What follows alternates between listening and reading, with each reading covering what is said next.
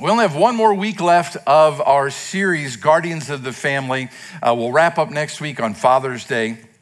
And it's been a great series as we've been talking about just what's going on in the world today and the attack on our family and how to guard our families, how to protect our families, how to reach the next generation and, uh, and, and, and build strong marriages because, you know, strong families are built on strong marriages. And last week we talked about the importance of good communication. And if you missed that, I encourage you to go back and check it out uh, on our website. Uh, today I'm going to talk about another issue that is right up there with communication as being a big stressor in most families. And uh, uh, it's, you know, it's one of those issues that uh, really does cause a lot of problems for many people. And I'm, we're going to be talking about finances and biblical stewardship. At some point in every marriage, finances become an issue. Uh, and sometimes it's just an unexpected thing. You lose a job, uh, an un- unintended expense just creeps up out of nowhere and, and blows up the budget. Uh, or you could be in a time we're in right now where the expenses are escalating faster than the income is rising and the stress that that puts on families. And then you just got medical bills and student loan debt and insurance costs and tax increases and kids' tuition. And I could go on, but I don't want to depress you too much. But the idea here is the fact that, I mean, expenses can really begin to mount up and put a lot of pressure and stress on families. And so, you know, when, when expenses are high and income is low, uh, all of a sudden you, you, feel pulled, you feel stressed and strained. And so we're going to talk about that and, and, and, how that affects the marriage relationship and, and what we can do to make sure that when those financial stressors, you know, hit the home, that, that we can weather those kind of situations. So last week I talked about the fact that kids learn a lot of their communication habits from their parents, right? You probably communicate with your family much the way that your parents communicated with you, or you were the one that said, I'm never communicating with my, parent, my kids the way that my parents communicated with me, but they, it, the way that was communicated in your home is influenced the way that you communicate. Well, the same thing is true in the area of finances. You pick up, you pick up a lot of the financial habits of your parents. And uh, these financial habits, you know, the husband brings some in, the wife brings some in, and, and they aren't, they don't always align. And so we end up with, you know, differences of opinion on certain issues which are important. Borrowing money for purchases. Some people, ah, just put on the credit card, it's no big deal. Uh, and some like, we don't use credit cards, you know, and so there's there's that debate. Then there's, you know, buying gifts for the family. We buy gifts, Christmas gifts for everybody in the family, or we don't buy them for anybody. Uh, buying new cars or used cars and, and how elaborate vacations should be and what should we give to charity or to church and working overtime is it good or bad investing for retirement do we a lot do we little there are so many philosophies on all of these kind of things, and we each bring them into the marriage, and these things can begin to create some sparks. And so, how do we navigate these kind of things? So, I want to give you some solid biblical principles that will help you to really guide the decisions on, on these really important topics. Throughout Scripture, both the Old and New Testament, you're going to find many, many passages talking about different principles for financial management. And uh, they come with different kind of names. And uh, so we're going to go over some of them today. The, the principle of stewardship, uh, the principle of generosity, the, the principle of investing, of saving, of borrowing, of spending, the principle of investing, the principle of, of hard work. So many principles. The, there are thousands of Bible passages that talk about these particular issues. And so we're going to start today uh, looking at Paul's letter to Timothy and the church uh, at, at Ephesus in 1 Timothy chapter 6. We'll begin reading in verse 6. He writes, But godliness with contentment is great gain. For we brought nothing into the world and we can take nothing out of it. But if we have food and clothing, we will be content with that. People who want to get rich fall into temptation and a trap and into many foolish and harmful desires that plunge men into ruin and destruction. For the love of money is a root of all kinds of evil. Some people eager for money have wandered from the faith and pierced themselves with many griefs. Let's pray. Heavenly Father, we come before you this morning, and God, we're thankful for your word. And, and God, that you guide us, you instruct us, you teach us from your word how to live a life that pleases you. And so, Father, in this, in this area of life, in the area of stewardship and finances, God, I pray that you would, you would help us, help us to be good stewards of everything that you have entrusted to us. Uh, Father, I pray uh, that you would uh, guide and direct our discussion here today. Open our eyes as we read your word. May your Holy Spirit speak to us. And, and Lord, there may be a time throughout this message where you want to tap somebody on the shoulder and say, you know, this is an issue you should probably consider, or maybe this is something you should change, or, or maybe even a confirmation that you're doing a great job in this area. Lord, I pray that your Holy Spirit would just speak to hearts. And God, you use me to communicate the truth that you would have us to receive here today. So, Lord, we dedicate this time to you. Lord, we love you and we praise you in Jesus' name. And we all said, Amen. So, godliness with contentment is great gain. You know, um, if I knew of an investment that I could guarantee to you that was going to return a 10,000% increase over the next five years, how many of you'd like to know that ticker symbol? You know? Yeah, a lot of you would, right? We all would because we all like great gain, right? I mean, that's what everybody would want. Well, what does Paul say here? He says, Godliness with contentment is great gain. You know, we should be pursuing holiness, both in our conduct, in our attitude, in our thoughts. But he said we should also be content. In whatever circumstances we find ourselves, to be content, to be holy and content. He said, when you're holy and content, that's going to produce great gain. That's going to be a, a positive thing for you. But here's what's if you're not godly and if you're not content, you know, well, in fact, if you're not content, you're probably not going to be godly too long because you're going to get drawn into all kinds of things. And uh, sometimes we get drawn into this desire that we want to be rich. And uh, you know, the Bible doesn't say there's anything wrong with being rich. In fact, it says to the wealthy this in, in 1 Timothy 6 17, command those who are rich in this present world not to be arrogant nor to put their hope in wealth which is so uncertain, but to put their hope in God, which richly provides us everything for our enjoyment. He didn't say there's anything wrong with being rich. In fact, there's many rich people in the Bible. He didn't say it, it's, it's the issue is the heart. It's, it's how you respond. You don't want to be greedy. Instead, you want to, you want to be content. And, and the Lord blesses us. So, so the issue is do we have a right heart attitude towards money? and wealth.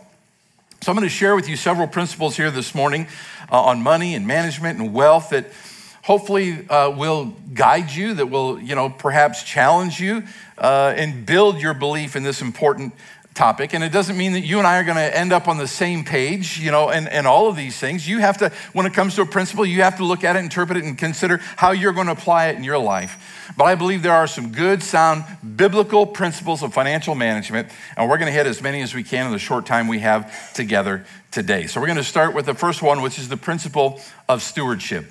The principle of stewardship. And, and this is really built upon four truths. And the first of those truths is the fact that God owns everything. God owns the money in our wallets, in our purses, in our bank accounts, in our investment accounts. It is all God's. God entrusts to you and me his money and his property, and he allows us to manage it for a period of time. That's a part of stewardship. We are stewards of the Lord's resources, they're all His. Psalm 24 1 says, The earth is the Lord's and everything in it, the world and all who live in it. And then in First Chronicles, it says, uh, chapter 29, verse 11, Yes, Lord, it is the greatness and the power and the glory and the majesty uh, and the splendor, for everything in heaven is yours. Yours, Lord, is the kingdom. You are exalted as head above all. Wealth and honor come from you. You are the ruler of all things. In your hands are strength and power to exalt and give strength to all. Many other scriptures teach us this. We came with nothing into the world, we leave with nothing, we get to use it while we're here. So the reality is, it's not our stuff. It's not our stuff. None of it. We may get to use it for a period of time, but it isn't ours. You're not taking it with you. Uh, so it's all God's. He graciously allows us to enjoy His resources while we live on earth. We get to enjoy them, we get to manage them, we oversee them, but we must never forget that ultimately God owns them all. So God owns it all. Not only that, the second truth here in the area of response, uh, in stewardship is the fact that, that we all have a responsibility to manage those resources well. You go back to the Garden of Eden, and as beautiful as it was, and God put Adam and Eve in charge of managing the Garden of Eden. He entrusted varying levels of uh, resources for all of us, really, to, to, to manage. I want to see what Jesus had to say because Jesus gave a, a, really interesting story, and you can't really talk about stewardship and financial management without reading this passage because it's so important. And Jesus, Jesus said this in Matthew 25, verse 14. Tells a story. Jesus says, Again, it will be like a man going on a journey who called his servants and entrusted his wealth to them. To one he gave five bags of gold, and to another two bags, and to another one bag, and each according to his ability. Then he went off on his journey. The man who had received five bags of gold went all at once and put his money to work and gained five bags more. So also the one with two bags of gold gained two more. But the man who had received one bag went off, dug a hole in the ground, and hid his master's money. After a long time, the master of those servants returned and settled accounts with them. The man who had received five bags of gold brought the other five. Master, he said, You've entrusted me with five bags of gold. See, I've gained five more. His master replied, Well done, good and faithful servant. You've been faithful with a few things. I will put you in charge of many things. Come and share your master's happiness. A man with two bags of gold came and he said, Master, You've entrusted me with two bags of gold. See, I've gained two more. His master replied, Well done, good and faithful servant. You've been faithful with a few things. I will put you in charge of many things. Come and share your master's happiness. Then the man who'd received one bag of gold came. Master, he said, I knew that you're a hard man, harvesting where you've not sown and gathering where you've not scattered seed. So I was afraid, and I went and, and I went out and I hid your gold in the ground. See, here is what belongs to you. His master replied, You wicked, lazy servant. So you knew that I harvest where I have not sown and gather where I have not scattered seed? Well, then you should have put my money on deposit with the banker so that when I returned, I would have at least received it with interest. So take the bag of gold from him and give it to the one who has 10 bags. Whoever has will be given more, and they will have an abundance. Whoever does not have, even what they have will be taken from them, and throw that worthless servant outside into the darkness where there'll be weeping and gnashing of teeth. Jesus made a pretty clear picture here of what he expects of those who manage his resources. He wants us to manage them well. And really, the third principle here uh, in the area of stewardship is the fact that we'll be accountable for our management of the Lord's resources. I believe that God watches how we manage the resources that He entrusts to us. God pays attention to the details. And here, this one steward failed in their responsibility and he was stripped of the talent that he had. And I believe that we'll be called to give an account for our stewardship of the resources that God has entrusted to us. And this doesn't just mean bags of gold or money, I believe it involves our time and our abilities and our skills how do you use the talents that God has entrusted to you, the knowledge that God put in your head, the information, the wisdom that you have, the relationships, the network, the family, the work opportunity, all the different things that God has given to you? How are you managing, stewarding, using those for God's glory to, to, to bring Him happiness? Are you using the things that God has placed within your sphere of accountability? Are you using it well? You and I, we're going to give an account to God as stewards for what he's entrusted to us. And here's the fourth truth in the area of stewardship, and that is the fact that we'll be rewarded if we manage his resources well. Right? Didn't we see that? The one who managed it well, the one of the 10 got, got, got another one. So we obtain rewards from God for, for doing good works, for persevering under persecution, for caring for the needy, for treating our enemies kindly, and for managing the resources that God has given us. Now, we do not earn salvation based upon our efforts. I'm not saying that your eternal destiny as a follower of Jesus Christ is based upon your management of, of resources. You know, it's our belief that determines our eternal destination, it's our behavior that determines our eternal rewards. We don't work to get into heaven, we believe to get into heaven, but we do receive rewards based upon the works that we do. And so That's the principle of stewardship. Nothing that we have belongs to us, it all belongs to God, and we're called to management, manage it well. Now, the second principle I want to talk to you about today is the principle of contentment. And uh, uh, we see this theme throughout the New Testament. Paul, writing to the book of uh, to the Philippians, uh, said this in chapter four, verse eleven. He says, "I'm not saying this because I am in need, for he says I've learned to be content, whatever the circumstances. I know what it is to be in need, and I know what it is to have plenty." I've learned the secret of being content in any and every situation, whether well fed or hungry, whether living in plenty or in, need, or in want. I can do all things through him who gives me strength. The word content here comes from a Latin word contentus, and it basically means to be satisfied. He's learned to be satisfied. It comes from the realization that God provides everything that we need in life. Now, the opposite of contentment is covetousness. I want more. I want what you have. I look and I see what you have and I want what you have. He says, don't, don't do that. Our contentment really should be based upon the fact that the thing that you need the most, forgiveness of sin, right, has been provided by Jesus Christ. So our real contentment should stem from the fact that by putting our faith in Jesus Christ, we can escape the penalty of hell and spend eternity with God forever. Amen? Amen? Everything else is a bonus. So be content. Be content when you have a lot, be content when you have a little. Don't covet what other people have. Just be faithful with God, with what God has given you. How do you implement the principle of contentment in your life. Uh, well, there's four things to this one as well. I'm not going to have time to double click on each one of these, and, and, and, uh, or I won't get through the whole sermon today. I'm just going to give them to you here. If you want to be content, you need to do these four things. First of all, stop comparing yourself to other people. You know what? Why did God give the first guy five bags of gold and the second guy two bags and the third guy one bag? You know, we don't know, right? It's because God chose to give that guy five bags. He could have given the, he could have given the guy that he gave one five, but he didn't. He gave that guy five. God chooses. So stop comparing yourself to other people. Just be who God created you to be and do what God has called you to do. Number two, stop complaining about your situation and, and just be content. Just be content with your situation. Third, start recognizing the good things that you already have.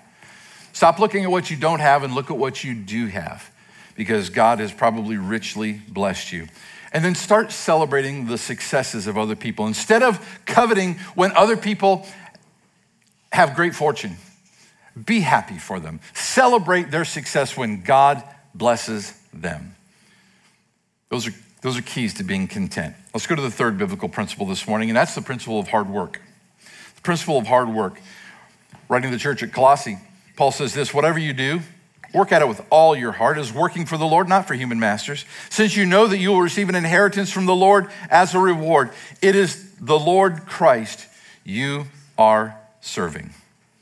We're called to work hard. From the moment God created man, he put Adam in charge of the Garden of Eden. And he told him he had to work. In Genesis, we read in Genesis 1:28, it says, uh, God commanded Adam to be fruitful and multiply and fill the earth and subdue it, to have dominion over the flesh of the sea, over the birds of the heavens, and over every living thing that moves on the earth. So, God is the author of work, and He has called us to dominate and thrive and work hard in all that we do. We're called to work hard. Why? Well, four reasons here. One, we work to please God. We need to remember that in our work, we are working to please God because God has called us to work hard. And in doing so, we bring glory and honor to God. So God calls us to work hard.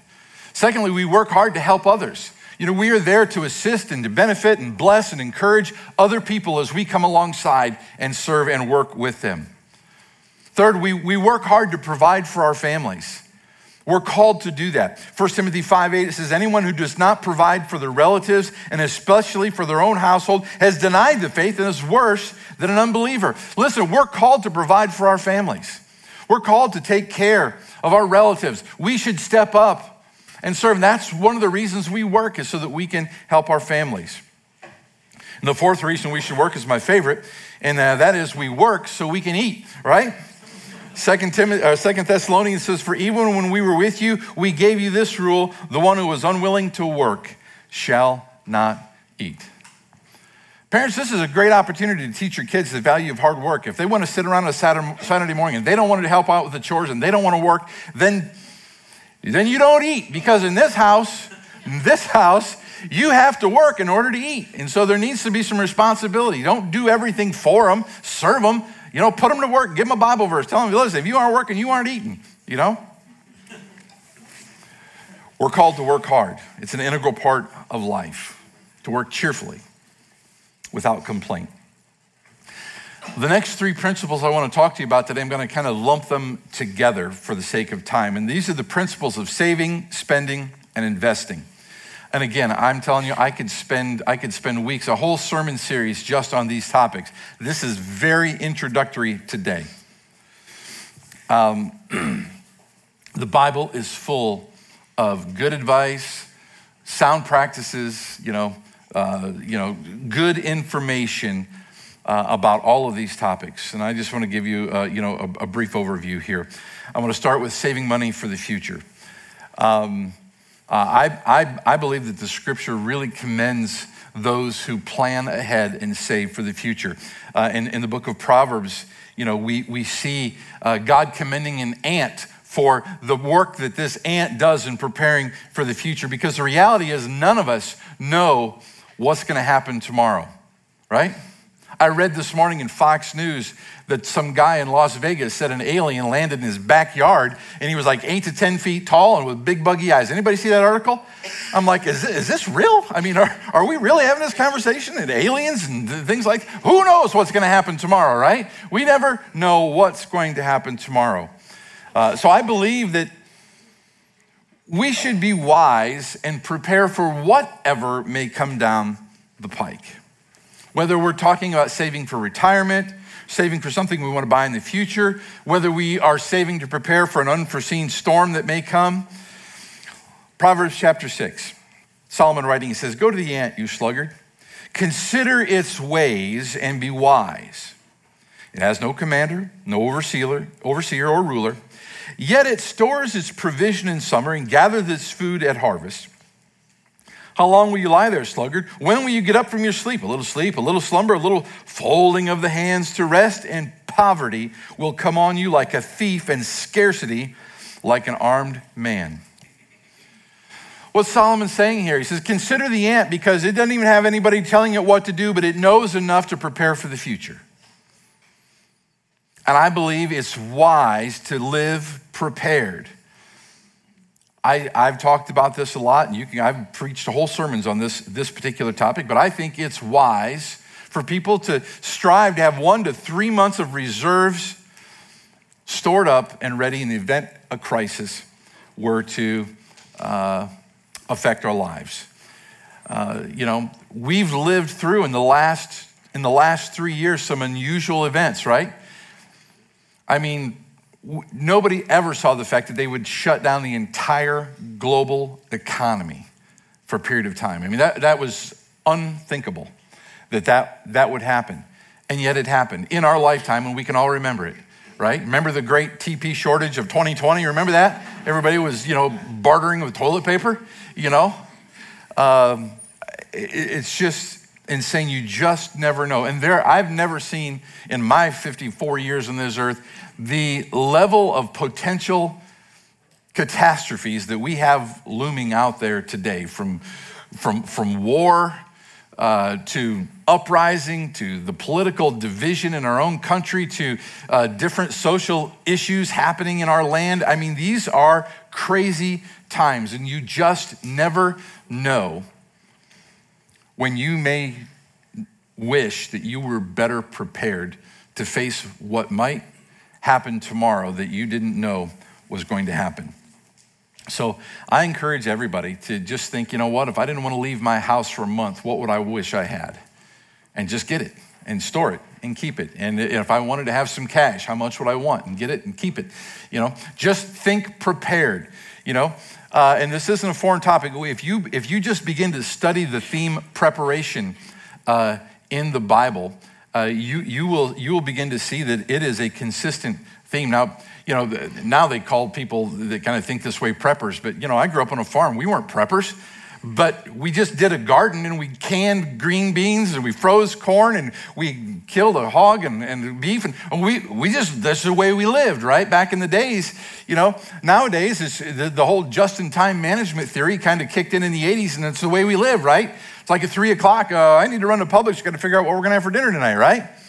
You know i think wisdom says we need to be better prepared and uh, uh, Dave Ramsey in, in his class teaches the fact that everybody should have an emergency fund, you know, at least $1,000 that's, that's in reserve just to cover those emergencies. Uh, and then after that, work to build a bigger emergency fund. So uh, that's, that's savings. Now let's talk about spending for just a moment. Um, the main issue you need to know when it comes to spending is the fact you need to live within your means. This is, this, this, this is just basic. You need to spend less than you make. Let that thought just really sink in, you know? Spend less than you make, living within your means. Do not follow the example of the United States government. They can do things that you can't do legally. They can print money out of thin air and pass it on to us in the form of inflation, but that's another issue. Live within your means. And the best way to do this is to create a budget and follow it. Create a budget. Most of, I mean, truly, the, the wealthiest people I know are people who, who, who live within a budget. They, they, they, they operate a budget. They know what comes in, they know what goes out, and they manage those resources well. And I, and I believe Jesus you know, I believe, although he didn't use the word budget, I believe that he taught us this principle. If you look at Luke chapter 14, verse 28, Jesus says, Suppose one of you wants to build a tower. Won't you first sit down and estimate the cost to see if you have enough money to complete it? Well, right there. What is that? He's talking about building a budget. You know, are you going to do a pro forma? Are you going to see what is it going to cost to build this thing and how much do we have and do we have enough to build this thing? Because we don't want to get halfway into it and then not be able to pay it. For if you lay the foundation or not able to finish it, everyone who sees it will ridicule you, saying, This person began to build, wasn't able to finish. When you build a budget, you're thinking beyond today's needs and you're looking months many times years in advance, thinking about the future. Solomon said in Proverbs 21 20, the wise store up choice food and olive oil, but fools gulp theirs down. Listen, don't, don't just go out and spend everything. Be thinking about the future, what you're going to need, what you're going to want, what you plan to do, and then make sure that in your budget you've, you've, you've saved for that. Now, once you've, once you've prepared and once you've lived within your means and once you've begun to save, then, then you can begin to go to the next, uh, the next one, which is the principle of investment. Investing uh, for the future. And uh, this, too, uh, is important. Uh, if you're disciplined in your investing, you can build significant wealth over time. And uh, I think Solomon commended this. Again, God is not against wealth.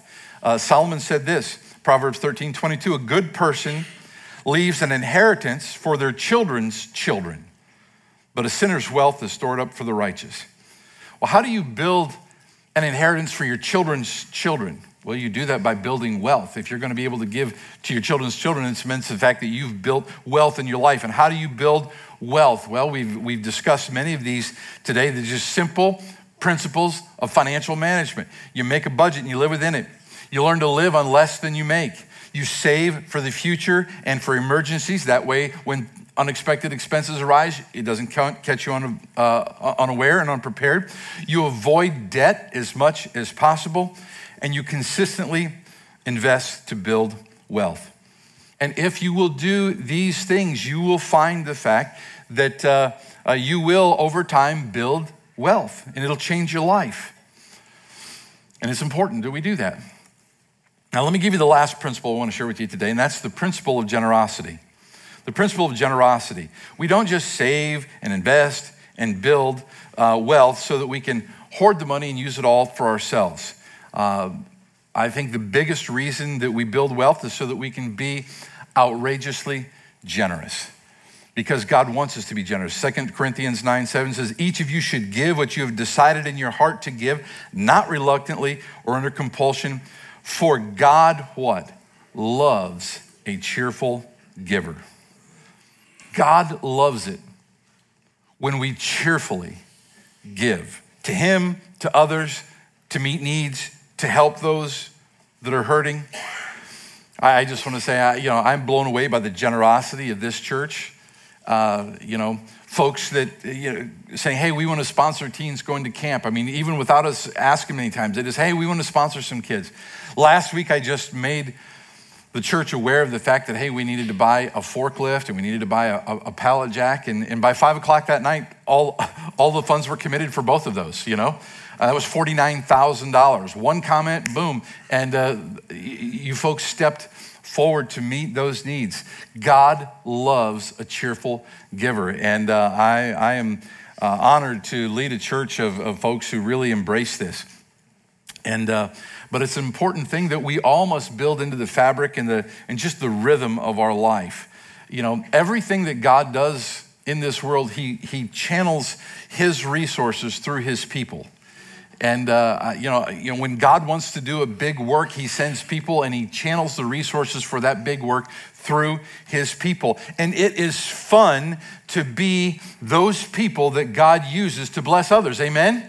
It's more blessed to give than to receive, right? Wouldn't you rather be the one giving than the one that had to be receiving? You know, it's more blessed to be the giver. Uh, and uh, so, all of the resources that the Lord has that He puts in our hands to steward and to manage, yeah, and, and that we're going to be accountable for, he, he wants us to be generous with those to fund all that He is doing. In the Old Testament time, uh, he, he established a tithe uh, and, and, a tithe just means a tenth. That's all the word means. It doesn't mean to give. It doesn't mean a, a $10 bill. It means a tenth. It means 10% of the income. In their Old Testament times, they were called to give 10% of their income so that the Levites could be taken care of, so that the work of the temple uh, could be uh, handled. In Proverbs chapter 3, verse 9, it says, Honor the Lord with your wealth, with the first fruits of all your crops. Then your barns will be filled to overflowing, and your vats will brim over with new wine. So, the first fruits here in this passage just means that we give to the Lord first. When that income comes in, we stop and we say, Lord, I'm, I'm going to honor you first. Before I give to anything else, I'm going to give to you. It's, it's the first fruits principle that we see, and, and we just honor God by giving to Him first, and whatever it is we feel that God has called us to give. In the New Testament, in the age of grace that we currently live, uh, we give out of gratitude, not so much out of obligation. We give out of God's gratitude. In the Old Testament, uh, they gave in order to be blessed. In the New Testament, we give because we have been blessed. In the church age in which we believe, I think God looks more at our heart than necessarily the exact percentage we give. He's looking to see if we are generous people, if we truly love to give and to bless others? Are we motivated out of a heart of compassion for other people and for God? In the New Testament time, I believe God looks at our heart to see if we're giving by faith. Are we giving because we trust God and we believe God? Or, we, or, or do we have a scarcity mindset? Well, okay, God, I'll give a little bit here, you know, because I got to make sure that I have enough. You know, God says, no, are you willing to give by faith? Do we trust that God will provide for our needs? Do we believe that? Listen, wealth can be fleeting. You could have an investment account that's enormous, but it could be gone tomorrow, right? Oh, I don't know how that could. There are countries and there are places in the world where those kind of things have happened, you know? So we trust in God. We may have a lot, but we need to trust in God. He is the one who provides for our needs. In the New Testament time, I believe that God looks at our hearts to see if we truly obey the prompting of the Holy Spirit. What is really ironic and what is really cool is, you know, with just presenting the need last week for a forklift and a, and a pallet jack, it was the Lord that spoke to people's hearts. And I mean, that, I mean, just that time, He spoke to hearts and the needs were met. Have you come to that place in your life where when the Holy Spirit prompts you to do something, your first answer is yes? Where you trust Him? I don't know if giving 10% is what we should do in the New Testament times. You know, I think maybe, you know, I, that was a pattern that God established. I'm not saying it's a law that we should follow today. I think it's a good place. Karen and I have always given more than that uh, in our 30 plus years of marriage. And I've known that God has always provided for our needs all the way through. It doesn't mean that there weren't times where it was tight and things were, things were challenging, but we saw God come through every time and you will see that. It will build your faith and it will build your trust as you trust in God. We're told in Proverbs chapter 11, verse 25 a generous person will prosper. Whoever refreshes others will be refreshed. You want to prosper? You want to be a prosperous person? Be a generous person. That's what the Bible says. That's the principle that we see here throughout Scripture. We don't give to get, and I'm not one of the prosperity gospel kind of guys that think that, you know, uh, God wants everybody to be super wealthy and you just, I'm not in that camp at all, not even close to it. But I do believe that we're called to be generous people. And I believe what we're called to be is people who build principles into our lives and live by those principles principles of stewardship and of generosity, of contentment, and of saving and of borrowing and spending and investing and principle of hard work. We build those principles into our lives, and I believe that we will have God's blessing on our lives. Just because those principles are biblical principles. And when you obey God's word, God blesses it. Amen? So throughout this series, I've been giving homework. Y'all haven't been doing it all, but I've been, I've been giving homework to you. Here's your homework assignment for this week. As a husband and wife, sit down, or maybe even as a family, sit down together and say, you know what, Pastor talked about eight different principles here. Is there a principle that he talked about that we could be doing better? Could we be doing better in the area of saving? Should we be, should we be better prepared for the future? How are we doing on investing? How are we doing in our area of generosity? Are we good stewards of that which God has given us? Just simply ask yourself, God, as a family, ask yourself, is, is there an area here, one of these principles that we could be doing better? And then make a commitment together as a family that we're going to work on that. Because here's what I know finances are a major cause of division in families of marriages breaking up, it's a big issue. But if you if you are building these principles into your life as a couple and as a family, you're going to find, I believe, I really do, that, that it strengthens your marriage, strengthens your family, and gives you the grace and the strength to be able to make it for the long haul. So that's my challenge, encouragement to you today. Follow the prompting of the Holy Spirit. If you just simply say, Lord, hey, I, am willing to work on these. Is there any area of this that I could be doing better? And then just sit there and listen and let God speak to your heart and, uh, and then be obedient to it. Amen? All right, let's pray together. Heavenly Father, we recognize this morning that absolutely everything we have comes from you. And God, we have been so blessed. You have been so generous, so good, so kind to us. Help us to be generous, good, and kind to others. Help us to be people of faith who trust you, who manage what you give us well so that we can give to your work, further your kingdom, bring glory to you in all that we do. Father, we recognize this morning and we thank you for meeting our greatest need, and that is forgiveness of sins.